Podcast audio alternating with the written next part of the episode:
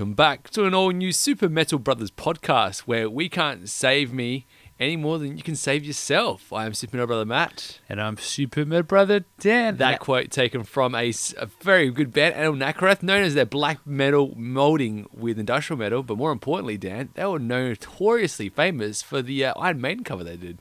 Is that right? Oh, Remember yeah. Power Slave? Oh, yeah. That's one. That's right, exactly. Yeah, now you remember him, right? Hey, Dan, welcome to back to the show. Anyway, how you going, man? Yeah, good. And yourself, man. Matt, you seem like you picked up a Super Metal call from Super Metal Sydney. Uh, it was, yeah. I was there to see Fleshgod Apocalypse and all their glory, making Australian metal look really bad. They had four Australian bands before them, and unfortunately, you know, it's good to start up a band like that, but you really do get to see where these guys are and how they got there, and uh, uh, they were just fantastic. But I am a little bit sick, uh, maybe, but more importantly, I think because of our happy birthdays that we have to give out. We had to give so many shout outs last week to our fans of the show. Yeah, that's quite amazing. It's it's funny. People think that we're twins, but we're like two days apart and also two years apart. So, Yeah. unfortunately, if we were twins. Oh, and, and the jury's still out if we are biologically related anyway. oh, man, don't man, you destroy our name.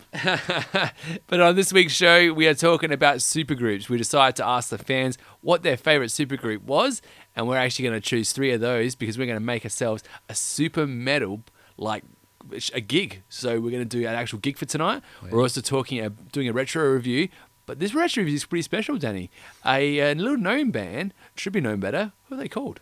Yeah, the bands are biomechanical. For those who are listening, I think it was last week, we picked our top 10 metal songs of all time. Uh, one of these guys' songs actually made it into my top 10 list. And it's unfortunate this band here was, um, their great album, but two average albums. And unfortunately, uh, it seems like a singer which no one got along with. But more importantly, you're here very first up to talk about the news, so let's go into it. And right off the bat, we are talking about our old school fans out there. Ritchie Blackmore, he is back with his first new Rainbow recording in two decades. Well, I guess it's not new in the sense that the song is quite old. Yeah, there's two new songs. One is uh, a remake of his own older song called I Surrender. And then the other song is a cover of an old 1905, 1910, um, oh, apparently one of those patriotic type songs. I was like, ah, so they're not, look, the, the second one is new because he's never done that cover recording it. But the first one, they're not really new songs, as in he's written new songs. So this one, instead of featuring um, obviously the old artist, uh, this is a new Ritchie Blackmore's Rainbow, and it's uh, featuring Ronnie James Dio. Oh, sorry, uh, it's featuring Ronnie Romero. Sorry, Yeah. hard to get those two confused. But uh, listening to the track, Danny, what did you think? Oh, we saw him live, and I think he did a great job live. So, unfortunately, the second track I couldn't listen because he need Spotify or some baloney. I was like, ah, I'm Didn't even get that far in the article, Mate, man. I was interested mate. though. What did you think of uh, the? I only heard twenty or thirty seconds from "My Surrender." It was only like a sample what I got. Yeah. What did you think of it? I didn't listen to the sample. I only heard it live. So that's that's Oh. I'm going. I'm, going, I'm a true fan, and as true fans fly all the way to the other side of the world to watch the concerts. Well, I actually did listen to it, so uh, let's bump back to me because I heard the actual song. It's actually got a fairly decent production to it. Um, the ride cymbal really comes across right now. Uh, it does sound a little bit more produced because it has a touch of that the new school, and I think to be honest, the song was perfectly fine the way it was. The reinvention of it does have a little less organic feel to it, but does have beefier productions. So that might be out there for the new fans to consider. Um, but you know, if you want to check it out for yourself, for all our people in London or want to go over there, there's uh, July gigs and uh, June gigs coming up, Danny. So Ju- mostly June gigs from 17th to 28th. Oh, I can't afford that again. Not again, man. It's- they're playing back in Birmingham again on the 28th is the last Ah. show. Oh, man. But there you go. If anyone's out there, do check them out. They are one of the four runners, godfathers of the industry, and uh, deserve a lot of praise. Does this band deserve a lot of praise next? We are talking about Tool with the frontman Maynard. Uh, this is an interesting thing because he's come out and um, at a gig, I think it was, Danny, and said uh, quite the uh, quite the spill, I'd imagine. Yeah, it was quite um odd, really. What he kind of said. I don't know, like if it was the context of a song, if he just felt like saying something, maybe he stepped on his toe and just wanted to yell some sort of abuse. But it was kind of like saying everybody. look, I'm maybe putting it in a positive way. Everybody has their place in society, and you should respect people's place in society. You should also realize where your place in society. I guess. So let's read it out. Uh, Yeah. f- This is what Maynard said to his fans at one of his gigs. Those of you who are law enforcement and military, your job is to defend our right to act like a whining, entitled snowflake arsehole. Myself being one, not me. I'm talking about Maynard. But yeah, I guess so. You're the Uh, whining asshole part. right? Snowflake's job. Sorry, Snowflakes. Your job is to respect them for doing their effing. Uh, for doing that for you. Divided we fall. Don't believe the hype. Dum dums. We are all in this together. Is this a time where Maynard is right in the mo- point, or is this a small tool as we low and some love it, some don't? Can't be in the second category. What are you thinking, Danny? Maybe trying out new like lyrics to see if they stick with the people. And Yeah. like, yeah, this could be good, you know. So I decided to do a bit of research, and I was like, okay, so apparently, uh, I went to a, site called Blue Lives Matter, and it, it apparently from the media they believe that the crowd was a very lukewarm applause. You know, however, they updated their website to say that people at that were at the concert said that, that they erupted. Fake news is coming back. You know, why not? Um, you know, it, it is a little bit different from obviously the, the mainstream thing, but coming from we're not here to talk too much politics. We want to talk about bands getting into politics, which is a different kind of politics. So did you think uh, it was the right? We talked about you know bands getting into this political thing too much, and so just play a good song. Do you think uh, he's, he's right? Danny? Well, look, this seemed to be short, sharp, and shiny. So if you do it again, there's a bit of transition, a bit of banter. Is okay. If you start preaching to people, it becomes a problem. Look, it's hard to say. I wasn't at the gig, so hard to say how you came across. If your kid did it all night, or like, like if it's like a U2 concert where the Yeah. music secondary of Bono spewing his um thoughts and feelings is the Oh, main that's reason right. Exactly, exactly. Hey, they play their first song, they do this diatribe, and it's like, all right, so we got one song left for you. You know, it's like, oh yeah, thanks. You know, um, but you know, Maynard Kid apparently was a a U.S. Army veteran who did serve in the early '80s before going into tour in 1990. So it has some, some actual uh, depth to it. Hmm. There you go. Maybe that's where they get inspiration from. Ah, I can't really be bothered looking, looking that much into it, Danny. Yeah, yeah. Yeah Foo, Foo Fighters audience though they helped uh, through a pulled plug uh, Everlong song at uh, Bottle Rock Festival. Did you end up seeing this one, Danny? No, unfortunately, like, the link was stuffed, so I couldn't end up seeing it. Suck. I did. Yeah. So basically, what happened was five minutes into this video of look everyone's favorite Foo Fighters song. Let's not mistake words. It is a great song. Um, basically, it all cuts out, and you can just hear what must be coming out of the foldback speakers on the stage, the band playing. But this, this the fans. Uh, look, everyone knows the song. Everyone was still singing it, having a great time, clapping. So. Uh, you know, I think uh, props to the uh, fans out there that uh, went the extra mile and uh, didn't boom straight off the stage. Yeah, that's great. Actually, I I give credit to Foo Fighters because I saw um the back in LA like a year or two ago, probably two years ago at the old Highmarsh Stadium there. And freaking Dave Grohl like sang for like two hours. He, even when the band had a break, he did an acoustic set like for the break. So I'm to back him Oh. up even further. I saw Incubus play live, right? And they were doing one of their songs that everyone knew, which is um, uh, "For me to I burn two flames. Anyway, it's like one of the Ah, songs. that one, It's one of the songs off of um, uh, the one before. I'll, I'll get it out in a sec. anyway. Um, yeah, they started playing it, had technical difficulties, walked off stage, made whatever decide to fix it. I think the technician had to fix it, and then they came back five minutes later and didn't even finish the song. Oh. Pardon me, that was the song. And I'm like, wow, so we have to keep giving Free Fighters props, man. Dave Grohl knows how to do his very best, and when even when it happens at the worst. Hey, he broke his leg on stage and finished his set off before he got his leg fixed, or he broke it, came back and finished it, whatever it was. So give him credit. Yeah. So, um, should be giving this person credit though. Okay, so we've been putting over Dave Grohl for a while, but should we be putting Chris Cornell over? The Pearl Jam bass player sure thinks so. Reckons he's the greatest songwriter to come out of Seattle. He even knows about Jimi Hendrix and still reckons that Chris Cornell is better at writing songs, singing melodies, and doing those complex uh, things. Danny, I think I can speak amongst this for a while. Uh, you're not going to hold us a whole lot Nirvana around, are you? I know three people Yeah, that yeah. are potentially better than one of Chris Cornell, all right? From Seattle? You've got Jeff Loomis, right, from the Jeff Loomis Project. Ooh. You got the latest guitarist who's an arch enemy, right? And then you've got the guitarist who was in Nevermore. You got th- I, I just named three Steve Smith. people. Yeah, you got three people who are from the Seattle industry, right? And I think that they, you know, the testament to uh, the- the 10 billion albums or whatever songs they wrote for, and the amount of uh, guest performances that bloke's been on, or those blokes, I should say. Um, I, I think I think Pearl Jam uh, are not in there. I mean, they did that awesome thing with the T-shirt thing. Remember last week? But but not this time. Remember like the whole they were in the Rock and Roll Hall of Fame. They had Dio on their shirt. Yeah. Yeah. Yeah, I understand things. So now. one, you know, two steps forward, two steps back. I reckon for our friends at and Pearl Jam. Imagine if those three people you just mentioned, like Loomis, those other two guitarists, got together and made like a supergroup of like. well, you know, we'll have to talk about that a little bit later on. I'd imagine. So yeah. I mean, I mean, look. To be fair, the guy did play with Chris Cornell as well. So, and if he likes that grunge style, and yeah, he'd probably say that's he's Who the is greatest. Seattle's very, very best musician that's come out of there so far, don't he? I don't really know that much Seattle. I know Nevermore and Nirvana and apparently now Soundgarden came from them and Hasbro. I know. Yeah, I think we had um, uh, Keith Merrow as well. I would imagine. I'm not sure Yeah, though. okay. So, um, but I know it's good for some stuff. You know, it's gotten Enemies of Reality came out from there. You know, and a bunch of others ones that I really like. You know, uh, Dead Heart and a Dead World. Oh, it's just so many great cr- uh, albums that came out of Seattle. Yeah. Um, there's latest leaks of photos coming from the Ukrainian zoo, and it unveils not a picture of a uh, dolphin, not a uh, a new aquatic uh, pool or whatever. We're talking about a statue, and none other than Slayer's very own Tom Araya. That's amazing. Even Steve Ir- Irwin. Steve Irwin? Steve Irwin. Not even Steve it's Irwin. not even Steve No, Irwin, it's mate. Not, not, not with a stingray or anything. You know, like a family photo.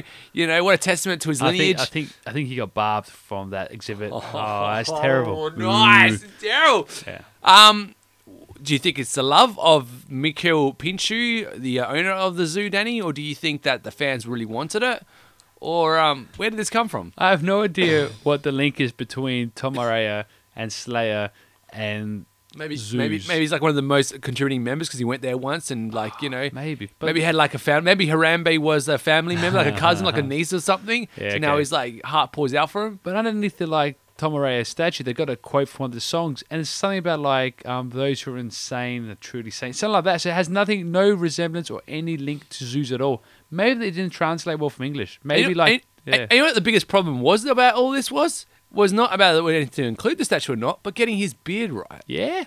That were, and what guitar? And the guitar he's gonna be holding. I mean, Not like a bass, but a guitar. you know, so they got these guys are so passionate not only to put him in there, but to make sure they pay tribute to him the correct way. Maybe someone should do the same thing for Lemmy in the Rainbow Studio, or you know those kind of things. But these Eastern European countries are having all these like hard rock legends. First Bulgaria, the Ronnie James Dio statue, and now you have Ukraine with the Tom Araya statue. So hopefully, all these Eastern European countries are going to have like a um a uh, heavy metal statue tour. You just like like a Oh, a tour, but just a heavy metal statues. You just go around Eastern European having cheap beer and looking at cool metal statues. They've got to somehow make a way of making it affordable because metalheads are, by definition, poor people. I Yeah. mean, like the the trivia of living out of your mother's basement, being a metal musician, even a metal producer. You hear the stories so often. But uh, you know, thoughts and prayers are with you guys. You know, we are on a podcast, and that pays about the same, so don't feel too bad. But I do want to f- talk about Prophets of Rage's new song, Danny. Uh, there's a new Michael Moore directed video called "Unf the World." uh, I guess a democratically, elected president isn't quite enough to see that we're going on the right track in Western civilization, and uh, we need to feel a bit more guilt, maybe, perhaps. Or do you reckon this is really a testament of where we are right now, and this is just the next evolution is the de-evolution? What are your thoughts on what I just said, Danny? That's a big question. I think that's. I think that's. All right, let's make it funny again. Yeah, Um, come on now, Was it a yeah. decent video? Did you laugh at it? Did you cry at it? How'd you feel about it? I sort of starved. It was quite funny because they do the whole like duck and cover technique. So it's like I guess it symbolizes people just you know playing dumb and turning the you know ostrich in the sand technique. But Michael Moore directing this, like gee, that that that. I think I even had to twist his arm for that. It's like, Oh. hey, Michael Moore is Prophet's Rage. You're, d- yeah, Yeah. You even let us finish. We're, No, we're, doing we're a social Yeah. just. Oh yeah, I'm in board. um, you know, the song's kind of cool. It's very, very kind of chanty, I guess. If you're into that kind of thing, you know, it gets the crowd involved. If you're again into that kind of thing, if you like your political songs, you know, laced on top of you know uh, political correctness, I guess. Oh, it's not really politically correct. It's- just a lot of justice and self awareness, maybe, or unawareness. Ooh. Ooh, ah, Glenn Bro. We have to talk about um, more political politics right now because this is what we need. This is our favorite story of the day. We're gonna lace with a bit of Gwar and a bit of bajira. Now, what happened with the Kathy Griffiths problem, Danny? Who is Kathy Griffiths and what happened? Well, it's Kathy Griffin. That's her. Ah, Griffith, Much right? I don't know even apologize Oh, getting your name apparently, wrong. apparently, she was a comedian at one stage. I never. She was on the Seinfeld shows. Probably the only time I knew about her. Uh, I mean, she always pops up on these like comedy shows every now and then. Mm. But she did a controversial photograph of her holding a severed, bloody Donald Trump head, and people didn't like it. People thought that was a bit too far. Now, this wasn't the first time we've seen a decapitated Donald Trump head, hasn't it, Danny?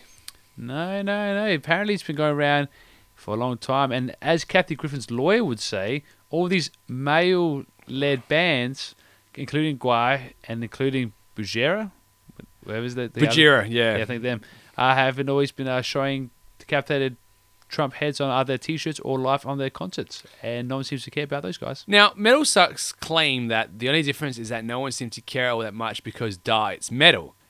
I would argue against Metal Sucks because again, I pretty much Any chance do. you can. Any chance we can because Gwar put it better than even I could. You know what they said, Denny? They respond with Gwar doesn't apologize ever, and that's the more important. I believe that Gwar would have gotten all that heat that she would have received at some point. Maybe, But you know what? Metalheads do a lot of, and what they should do more of again is just going. I don't even care. You know, bring it all on. And I think the problem that what she did is that she did the straight that she really wanted to do. She received. Who would have thought you'd get backlash from having a severed, decapitated head of a president? Like, who would have thought the people that were hoping and praying that they'd get the jobs back, that they'd be upset because you know they want someone on the other side wants Yeah, them but, dead. but what does it even mean? I, I don't understand like the context of it. You just can't do stuff like without like any purpose or meaning. It's just it's just dumb. Well, especially in her thing. Obviously, CNN decided to fire her, which again, look, you know, freedom to express yourself, all that kind of stuff. That's not what we're talking about yet. We don't want to undermine our own argument just yet. Um, but I think the biggest problem is that, um, yeah, what did she apologize for? If that's what she really wanted to do, go with it. Become an antagonist, you know, get a lot of money. Look what happens with people who are antagonists right now. You know, they make a killing out of it. You've got, you know, everywhere from your far left to your far right. They make a buck out of it. Why, why not to be on the train? But you know, she did the one thing which you should never do when you're an artist, and that's apologize for your work. Yeah, that's true. Again, like if, if she had a reason or a purpose of doing it or some sort of like logic into what it represented, then she probably got away with it. Like, but if you're just doing it just for shock value, well, then That was funny enough. Gwar actually invited her on stage. Said, "You know what? Come on stage with us, decapitate uh, Donald Trump, and then after we finish doing that, we'll decapitate you."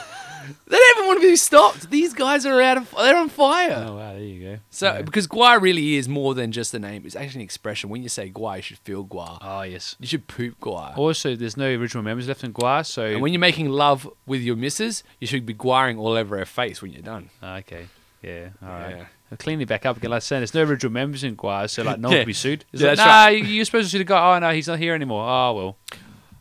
I think Why deserve a, a, shout out and applause, but I also think that E ESPN now right now, you know, deserve to also be. You know, that's the thing we talked about CNN cutting off people. Now we're talking about ESPN. Uh, ESPN laid off their Slayer reporter fan, uh, John Clayton.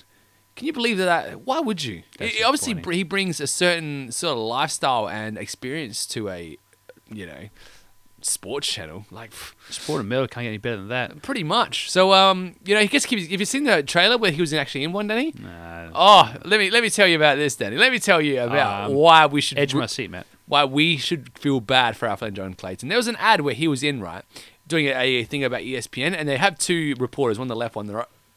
The left guy says to John, who's on the right, "All right, John, thanks for being with us on ESPN." It's like no problem.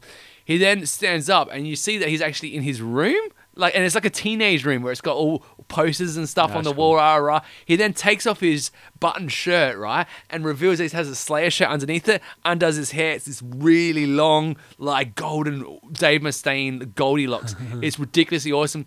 Puts on a like a song on the radio, like a real metal song, and he's like, "Ma, rah, rah, rah." He goes out to his mom, and then he just starts smashing it. You know, just eating some chips. So I'm like, dude, you got rid of that guy. Sounds like a documentary, actually. Sounds Yeah. like a real thing.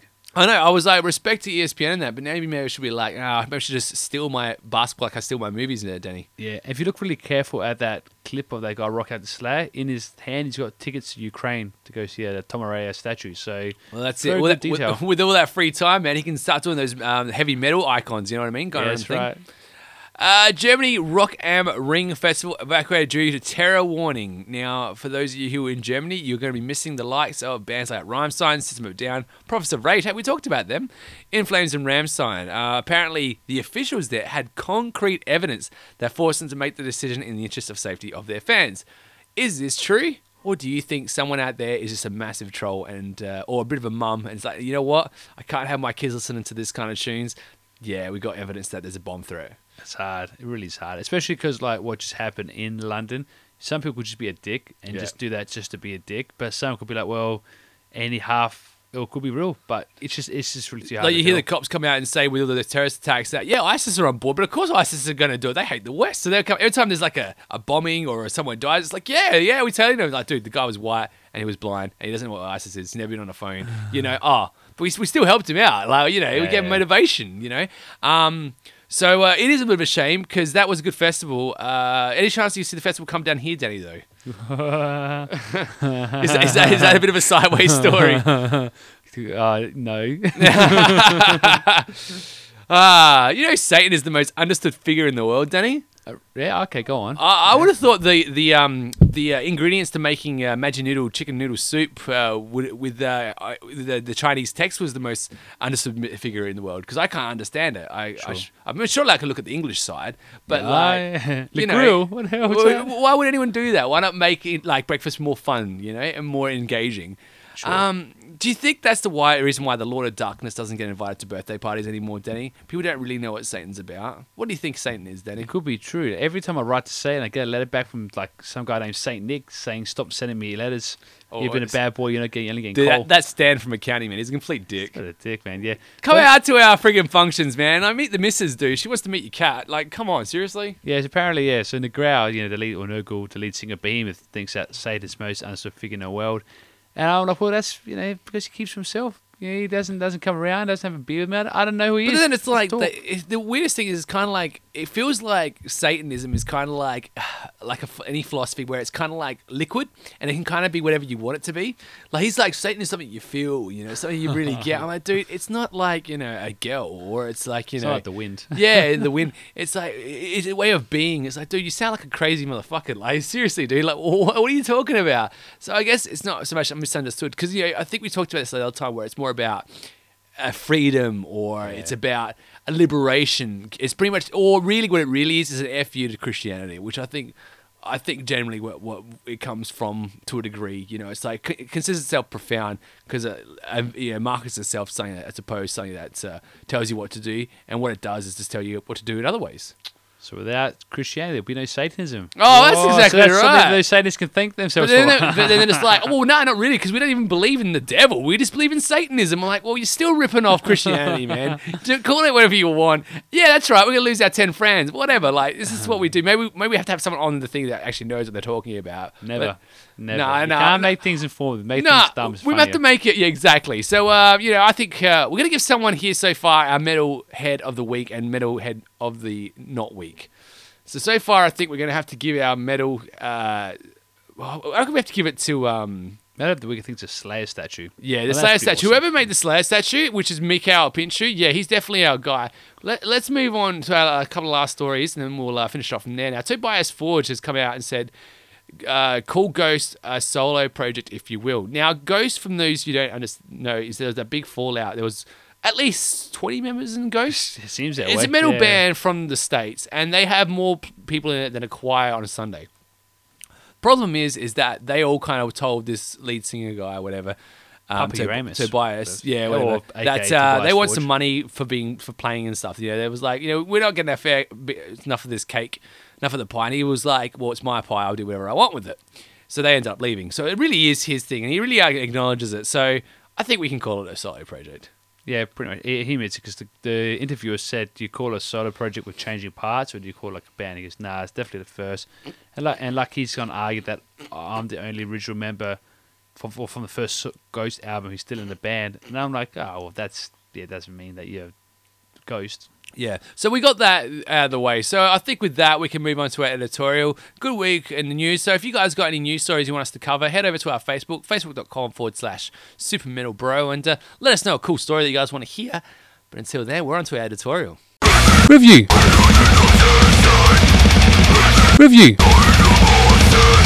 Heavy metal bands. I think there isn't anything in the world I love more than that. Uh, Danny, can you agree that heavy metal is pretty much the best thing we can do with our lives? It's the best. It's the best thing since sliced bread. In fact, if they had metal as sliced bread, that would be the bomb. I'd eat it. That'd be awesome. I'd serve man. it to my kids. I don't even have kids. I have hypothetical heavy metal children that eat metal bread and listen to heavy metal through their ears. And I'm talking like metal gets jammed in their ears because Yeah. that is how parenting works. Well, that's right. Because if you had real kids you, and you fed them metal toast, you'd be under like surveillance from like the cops. Police, jail. Come on, Please. what's more metal? It's like, that's, like, that's going to hurt and further increase the problem, oh, you're right? behind metal bars all the time. I see what you're saying. Yeah, But I think in the end of the day, we all have a dream about all our favorite bands that coming together and writing, or at least the members from our favorite bands coming together and writing an album and it not being bad. You know, we've, had, we've talked about supergroups before, I think to a degree. We've kind of touched on it in previous shows, like Dragon Lord, all that kind of stuff like that. But this is what we're talking about now. Today we are talking about heavy metal bands that have sick, um, well, basically uh, the ba- heavy metal bands that are made up from the fans of members from other bands. Yep, That, definitely. that sound right? yeah, Pretty much, like yeah. So Yeah. if you could form a super group with any band member any band, who would it be? And again, like I say, it's always tricky because you have all these different people from different styles. Like you, you just pick your favorite musicians because you like them, or you pick a group of people you think are going to write decent music together. So supergroups are always an interesting uh, thing. So let's talk supergroups. We have three that we picked from our favorites. Um, this is going to be a lot of fun. Sorry, I have to actually check this up before I do that, though. Danny, have you decided what you're going to do for your three just yet? Three. Oh, sorry, for your uh, uh, favorite metal oh, band. Come on, man! Don't, don't care me like this. Know, Yeah, that's I've- right. I haven't even told you what the three are yet from our fans. But what do you think on top of your head, which you're going to be doing for yours? Yeah, yeah, well, I've I've come up with my my band, and like I said, band again. I've gone through the route of like my three, well, my you know, the instruments I think are most important, and also people I just like and people I love as musicians. I mean, could they form a good group together? Yeah, potentially, but that's uh, but who knows until they they do it. Unfortunately, not all the members are alive these days, which makes it quite tricky. So. Oh. That's that, that might be hard to actually get this band on the ground. But then again, some of these people might uh, come up three or four times, so it'll be one tough gig, even if they are reincarnated. Exactly right. So uh, for my band, I've actually got a name for it. It might be called um, I don't know, go West meets East or something like that. I don't know. Names names overrated anyway. So my band, of course, the name the vocalist of the band is no other than Ronnie James Dio because you just have to put Dio. Um, I would have the first guitarist would be uh, Michael Romeo from uh, Symphony X because he's just a quality guitarist and great songwriter. The second guitarist, which I guess he would hate being called a second guitarist, is Ritchie Blackmore. Again, he's a great uh, musician, a great songwriter. He brings a lot of variety to it. And I think him and Michael Romeo actually could work well together, so that's something. My drummer would actually be Van Williams Oh from wow! Nevermore because I really like how he goes about his work. It seems very simplistic, but it always seems very appropriate to how he plays. So I'm quite happy with that. And my bass, so I went for the classic two guitarists, a bass, a drummer, and a vocalist because that's just what I feel like is the band I want to listen to. And the bass, but I went for a guy who's pretty much been around the block more times than our local postman, and his name is Steve Giorgio. Which, Giorgio. Yeah, which he's been in everything from Death, Autopsy, Obscura, Oh wow! Obituary, Iced Earth, and even Draglord and Testament. So he, this guy here has pretty much been on nearly every like album I've liked. So we'll give it credit, and he's my bass player. All right, let's uh, talk about some of our fans now and see what they've gone with. Uh, Zach Hammer has said uh, ZP Theart from Dragon Force I am That's Skid ZP. Threat, Matt. What's that? ZP Threat. Oh, through threat. Oh my god. Uh, what happened there? Anyway, John Petrucci from Dream Theater, guitarist. Yeah, I think everyone knows John Petrucci right now. Can play scales faster than Paganini could probably piss his pants. Um, Oscar Dronjak from Hammerfall, guitarist. Interesting, because I know Hammerfall are definitely power metal, and uh, that is.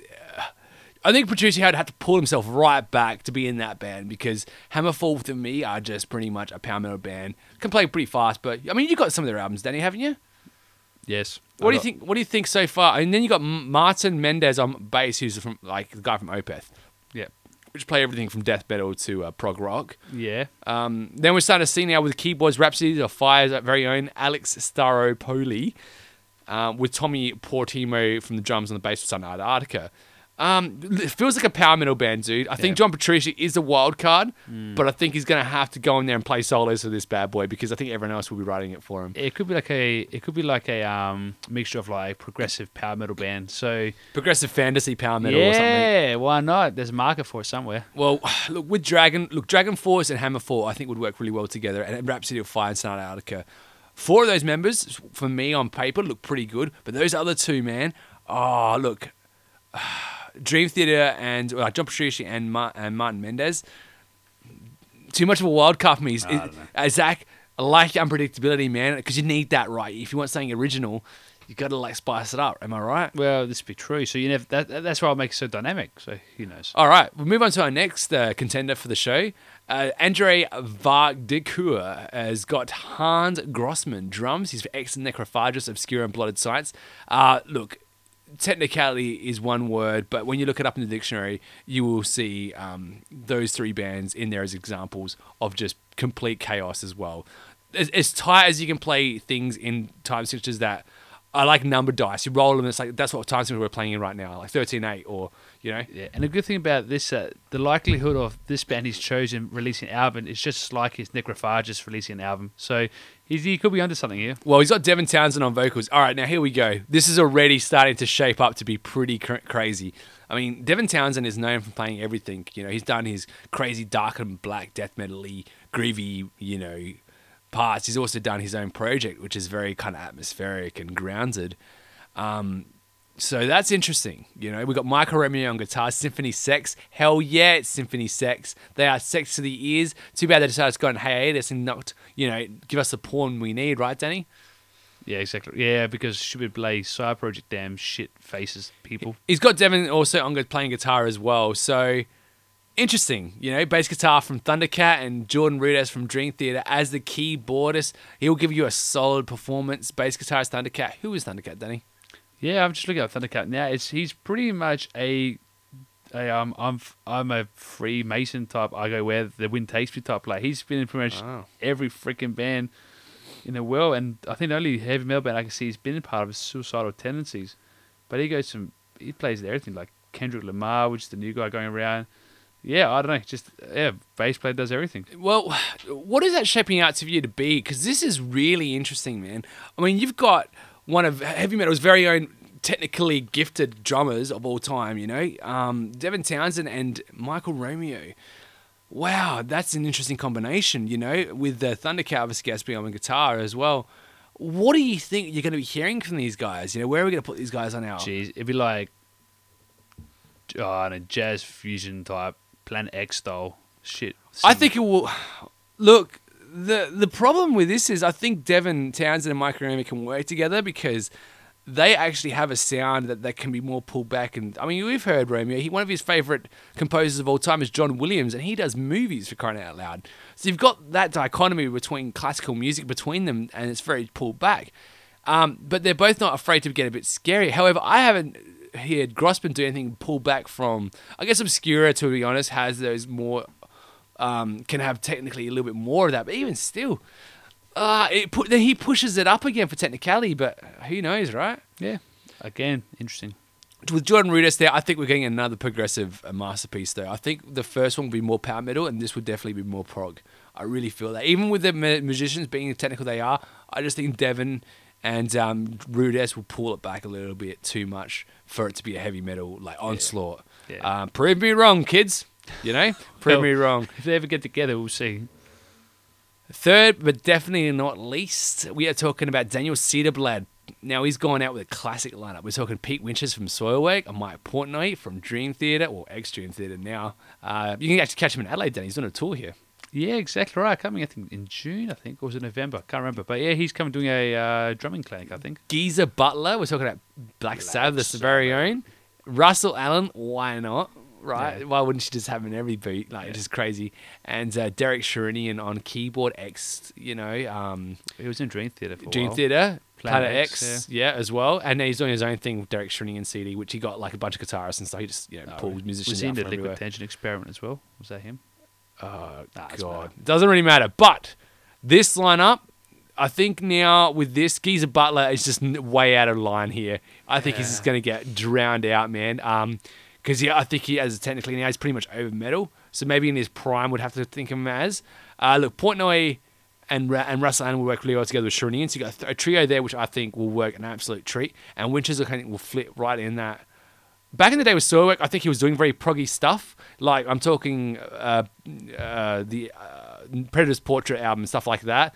Um, that was kind of like when he was most technical, or doing a bit more melodies and stuff. So it sounded a bit more proggy.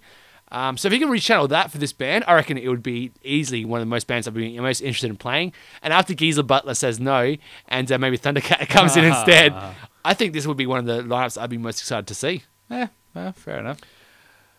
So, Danny, now we're going to put these in into the lineup. I would say I put mine in, but I'm probably just going to pick mine regardless. I don't know if I should do it. Uh, I picked mine. Come on, man. Stop seeing fence. right. Tell us your band. So It'll change tomorrow, but tell us your band today. we're going to need. We're going to probably look. I'm going to have to say Loomis to put in it because it's just. oh, really? I'm surprise. I know, right? Because it's just it's just the joke of a human being because he's just too good for it, right? Um, as a second guitarist, I actually want the guy from Dragonlord, Herman Li. Eric Peterson. Ah. So you Oh, got Dragon Lord, so no yeah, Dragon Dragon Force. Lord. Yeah, no Dragon Force. No, God, never Yeah, Dragon Force, right? yeah. So you got those two guitarists, right? Because I want a really dark setup with these guitars, man, and I want those kick-ass solos to be there as well. Because I think Loomis can then embellish his songwriting. You know, you have it really into it as well. Now, I would want on drums the guy who did the last Old Man Child album. Now, I don't know much about this guy at all, right? Give me a sec. Now, Doo-doo-doo. I have to actually open up the book because this guy here, to be quite honest, I knew nothing about, but he was on it. And it sounds pretty good. Like this album from because the one before it's always Nick Barker and stuff, and I think Nick Barker does a great job for a technical standpoint. But this guy here, sorry, is really really good at doing other stuff. Um, I'm gonna have to find out his name now. Uh, it's not in the book. Uh, yeah, Pete, Pe- Peter Wildoer. Yeah, Peter Wildoer, right? I don't know much about him either, but this performance was good enough to just get to see what the sound like would be with Jeff Loomis, with Eric Peterson. We're gonna need a bass player, right? Look, who's gonna tell, who's gonna be good at doing that? I'm not really too sure. I think it doesn't really matter. I think I might just have. Um, Oh, I don't say about bass players. Oh yeah, you know what? It's just it's really hard for me to, to really to really know. I think we'll probably get someone from a sugar or something. The guy from that, chuck him in there. Singer. All right, Danny. So we're gonna probably need a screamer for this bad boy, aren't we? And and um, I think who's got the best scream metal right now? I'm gonna have to say. Oh man, that's gonna be tricky. Um, you can tell I haven't thought about this beforehand. Hey, who, who's the metal screamer that comes to mind, Dan, when I think about that? Screaming. Well, Yeah. do you want clean vocals at all, or just purely screaming? No, I'm gonna have Galder because, and the reason why I have Galder, Order, really. because he can help write as well. Uh, you got three riders, are you? Yeah. Nah, that's not gonna be trouble, is it? Uh, no, no, I'm gonna do it like baby metal, yeah. because because I, I think right now he has such disgusting and um, desolate tone that it really fits really really well over it. And I want something really dark and heavy. So I'm actually really liking my lineup so far. um, keyboards, you don't need it because Galder can do it. So that's my lineup. All right, All right, who's gonna be uh, starting our gig? not mine. Mine's headlining. so this is like a five a five band lineup. Yeah. It's more of like a five day festival. Oh, you want to start a little bit softer? So I think we'd have to start with. Uh, might have to be Zach Hammett, I reckon. 'cause Yeah. that's like power moves fast and energetic. so Good gets you- energy. Yeah, Yeah, it gets you started straight away. Uh, then we'll have to go, I think, with the uh, the last one. So Then we go down with Cedar Blades. yeah, we'll Yep, see because that, that's Yep. stepping up the tempo a bit again. Yeah. Then we go with Andres, and then we'll go with mine, and then we'll go yours because yours is just brutal. So you, you want you want to uh, build up intensity. I Yeah. think. Oh look, I- I'd have you put in mine right in the middle because then after that I'd probably just leave the concert anyway. Ah, you're not one of those fans just sees their mates playing and leaves, Ah, man. Pretty much, man. Well, At my age, man, it all goes downhill, man. I just had my birthday, dude. And you realize how like quickly you come against your own mortality when you hit your 33s, man. It's like ridiculous. I must just be 63, like honestly, with the voice. Look at look at look how I sound. Oh, Oh, no, you just your body's falling terrible. apart. Man. Oh god, it's a joke. Oh, I think you just feel your arms just feeling floor. I'll pick it up for you. But um, you know what? I would actually pay. How much are you going to charge for tickets? I would probably pay about 100 bucks for these oh, tickets, man. easy, man. You know what I mean? yeah. Like this is ridiculous. You'd have to have it in Birmingham, so we'd have to pay for flights as well. All of a sudden, our two hundred dollar tickets now turn into three thousand dollar tickets.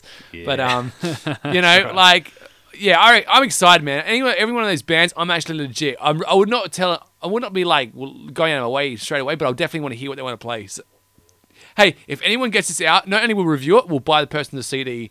If any of these bands get together. All right. You know what I mean? Like, Yeah. honestly, hey, look, it could happen, man. People listen to the show, Danny. You know what I mean? Yeah. Like, this is going to be the reason why we take off, man, because we'll be like uh, managers. Yeah, getting all the super crews together, Yeah. claiming it's our idea. Bang. That's right. Become Yeah. agents. We, we don't have to do any work at all. Just get into a location and get all the money. Grand Theft Auto said it the very best. It's like, why would you steal uh, illegally? Why don't you just go to like to um, university and then you can learn to steal for free, or like you get paid to steal or whatever. You know what I mean? Do it within the system. Uh, we've worked out our own system. We don't even go to, to uh, university or anything. We get Oh, it. I think our system we don't need money. I thought that's that's our system. So we want to thank Daniel Cedarblad, Andrew, and Andre Vanderkeer, and Zach Hammett for their awesome bands. I absolutely love doing this kind of stuff. I, I think the um, trying to you know get some ideas about uh, what these bands would sound like and that is just way too much fun for me, man. Oh, I mean, these bands could like completely different to what we thought. They might just be all like funk bands or like pop rock bands. You just don't know. Just don't Look, know. guys, we'll, start. We'll start one of those uh, accounts. You know, those ones that don't do anything. You know, those um, those uh, Go yeah. fund me stuff. GoFundMe stuff. That's right. We'll, we'll get all the money we'll saved, and because nothing happens, we'll keep the money. And uh, you get to hear your Super Metal Brothers for that a little bit longer. But until then, let's go on to our final presentation of our CD review. Talking about retro reviews right now, we are talking about a band that definitely didn't get the recognition they fully deserved, at least for two of the three albums. We are talking about London's very own, we're talking from the UK, from England, from the planet Earth, Biomechanical. From the Milky Way. that we know of. Um, yeah, Biomechanical, Danny, a band that you have very strong romantic feelings about. Yeah, not really romantic. No, I've seen you. No. I've seen you with the black casing there, touching it. You always want to borrow it, man. I'm like, dude, it's not a porno mag. You have to give it back sometime. Right. It comes back. I can't even open up any of the covers. Like it's like, oh, dude, what the hell, man? It's like it's like a coaster. um, but more importantly, we're here to talk about a band that uh, we have respect for, and uh, one that we really like. This album we're talking about is Empires of the World, released in 2005, around that time in August. I know you can tell that the spring was happening right then. For them, it wasn't, but for sure us, it sure was. Um, what about this album? Uh, did uh, did get into our? Well, how did we get to know this album, Danny? I don't know. One day you just came across it, and there was, I think, the opening track you heard, and you just thought this is a freaking brutal first opening track, and then Yeah. got the album, and you were like, wow, I, I really love the album. Yeah, really it's one of those it. albums that kind of manifested itself into my computer, or maybe it just found its way. I don't know if you guys have ever had that, where people kind of just come into your life and you don't know how they've done there, but uh, you're sure as hell glad they did. Yeah, even though they stole your car and like poisoned your dog, you know, they gave you music and they gave you a band to listen to, and that's probably the most important thing they can do for you. So let's talk about who Biomechanical are. Well, Biomechanical are a progressive slash groove heavy metal band from London, UK. In 2012 is where it all began with a debut album, Eight Moons. Actually, was quite solid from what I heard from the, at least from the peers. We never, I never really got into, I never really got into it. Never heard it because uh, you know this album happened. Um, the founding member John Kay uh, in 1995 actually visualized having a theme running across the three albums. So he actually had envisioned his head for Eight Moons for this album here, Empires of the World, and the album that would then precede it, Cannibalize. He actually had an idea about how he wanted it to get sung or like a theme, and you know you can tell by the front cover it's very much mechanical and humanity crossing paths, and you know not looking too good, but. uh, Yes, hence the name Biomechanical. Mm. Oh, worlds colliding. Well, that's what they wanted to do, right? But we're talking to talk about this album particularly, and uh, the 2005 release, uh, Empires of the World, was produced none none other than Andy Sneap. Don't know who he is? Uh, look, he's just the world-renowned metal producer. We're talking, you know, you know him from everything, Danny, from Arch Enemy to Nevermore to other bands. That uh, oh, look, the list goes on and on, doesn't it? Oh, you can definitely tell this album compared to the the final album he did, Cannibalize. The listening sounds clean, crisp, everything mixed well, everything transitions well. Playing's fantastic. It really Oh, it gets is, organic, and that's what this guy does. He gets the players to play the best as they can, but doesn't give you an overproduced feel that so many other um, producers would then go on to do is micromanage uh, how it will sound. I think really feel like this is the best because of it, and these musicians are ridiculous.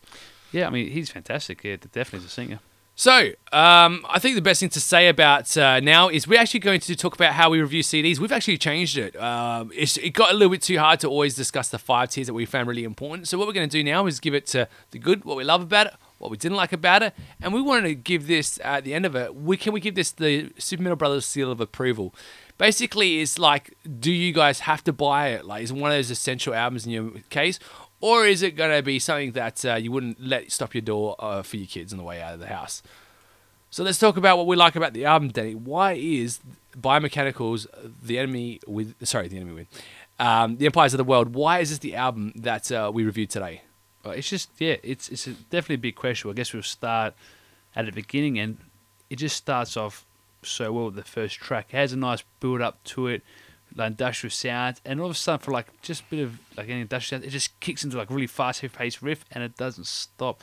And that's what's great about this album. Just a lot of intensity, aggression, um, great riffs, great songs, great diversity. The album has it all. I mean, the singing is fantastic. There's the both like half falsetto power and the growl, uh, fast guitar playing. All the musicians are great at what they do. I mean, the album has so many positives going for it. Yeah, so let's talk about I guess the the positives that I really liked, and we can take it from there. You and you touched on it before. The riffs, for what it is, I think the best way of saying is that it is quite influenced from Pantera. Oh, yeah. And I'm talking not only just the riffs, I'm talking the singing as well. However, it's dialed up an extra notch and has a certain chaos about the album, which I think comes across with the way they compose with um, with everything.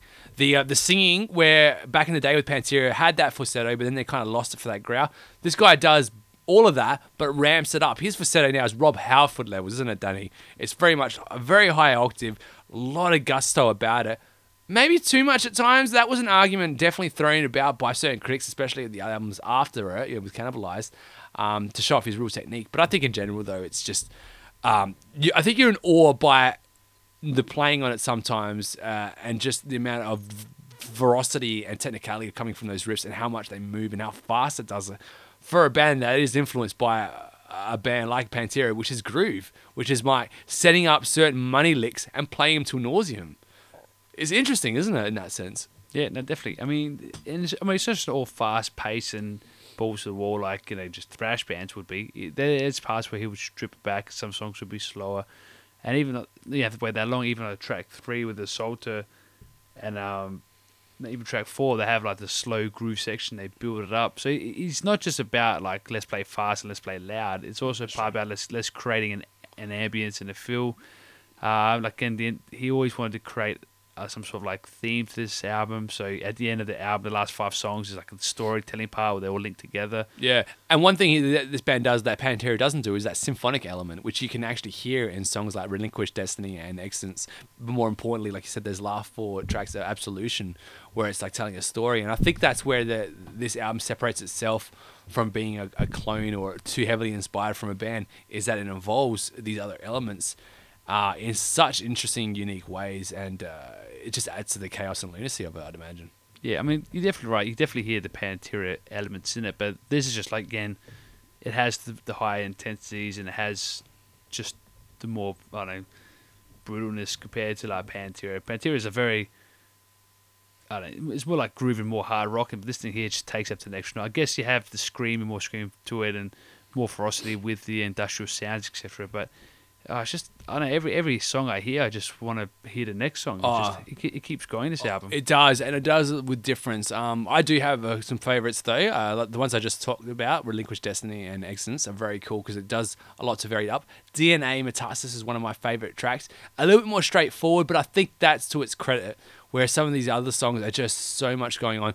This song is really more about stripping it back, giving the singer to actually have put some more emotion towards it, and a kick-ass solo. Uh, just real simple grooves which um, a testament to um, them that they can definitely just do a really good song. But more importantly, they did write one of the best heavy metal songs of all time with Enemy Within. Yeah, that song is fantastic. It just it doesn't stop going, and then the ending it just keeps like hammering home, and you just keep getting feeling it. One of, if not the best heavy metal endings of all time in our complete generation cycle of the last 60 years. Um, it really is. It's a joke how intense this, this thing is at the end. It really, and it, the way the song builds up to this moment is. And then, it's, and then at the very end, they just they take that and slow it down, so you can actually adjust to normality in your heart, not racing through your chest and trying to grab something from the fridge. Yeah, fair enough. Yeah, no, exactly right. It's just um, uh, it's just great written, a lot of diversity, a lot of power and ferocity. Um, Oh yeah, every you know, it really feels like everything's given 100. percent Those solos sometimes, like the the technicality and the so the speed and ferocity and uh, is this crazy what Jamie Hunt's doing? It's just it's just insane. You know, you see, I've seen him replicate on videos where he's trying to do it, and I'm like, dude. Even he kind of misses sometimes certain misses of gaps. I'm like, of course, because it's just so nuts. But who cares? Like, who cares? It's like that's what you want in a heavy metal album. And if it was left to a producer this day, he'll be like, "Oh, you didn't play that note quite right. Let's go through that scale and see if you can play it all individually, and I'll, I'll put it over the top of each other."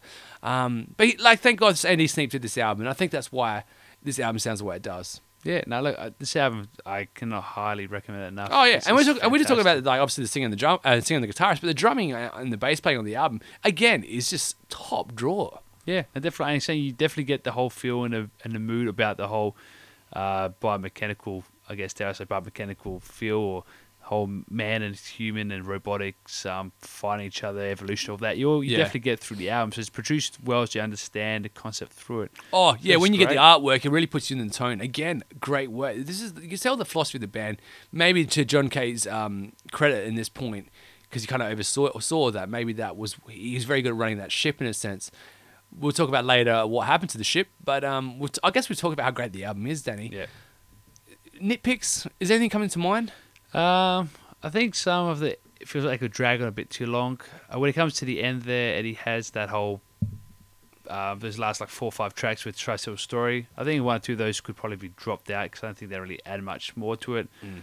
Uh, apart from that, I don't know. Just really, just I like so much of this album and every song I like. It's hard. And it's weird because it's an album that people think I would love and you would uh, be lukewarm about, but it's actually the other way around. Well, I'm not definitely not lukewarm about this album. However, for me, sometimes it's just too much. Where it's like it's an album that when I'm in the mood for it, it is kick ass, you know. And I respect everything about it with the playing wise, the songwriting, stuff like that. Rah rah rah. But uh, if I want my metal just to be a little bit pulled back and, and more of an emphasis on melody or grooves and that, like a certain element of that I want to listen to, then I probably won't listen to this album. Uh, so that very reason, because it is full on. It's but in saying that, Danny, like you're not a muso. You don't really, in the sense that you don't understand what the complexities are. Yeah. But you love it. Yeah, maybe that's why. maybe I so I just hear from a purely a um, gluttonous point of view. Yeah. and I love I love how it goes and how it keeps me involved and engaged and it keeps changing it up and it brings me back with some intensity and some heavy riff seals. There's always a part of a song you want to hear that riff because there's that one riff of every Yeah. song you just want to turn your CD up loud or your DVD up loud or your USB up loud. Yeah, whatever. and in that sense, I agree. There's there aren't things that would have changed on the album because really, at the end of the day, I've seen someone get so much pleasure out of it, and this thing was critically acclaimed, and so it should have been. I've read some reviews from other people, nines out of tens, you know, that Oh, kind of stuff. Yeah, definitely, Definitely, Yeah, definitely. Um, it's just a, s- a shame for what happened. Um, so with that, Danny, we have to give this thing a badass seal of approval. This is a Oh, must yeah. own for every metalhead, really. yeah, definitely. I mean, This- I mean, obviously, you'll never see this band ever again. And, and the guy who's called John Kay pretty much came out and said that um, to the band that he's wanted to call it his own thing. And he basically, the biomechanical thing after the third album was dead. So, you know, and it, this, we'll talk about that in a sec. But um, it's still it's still a must own. It's just so much creativity and uh, an artwork in its own, and uh, shows you how we can push metal as a medium forward as well. And I mean that. I mean, like even though maybe it was a fluke or whatever, because um, it doesn't matter. At the end of the day, these guys, when these guys get into a room, they create magic.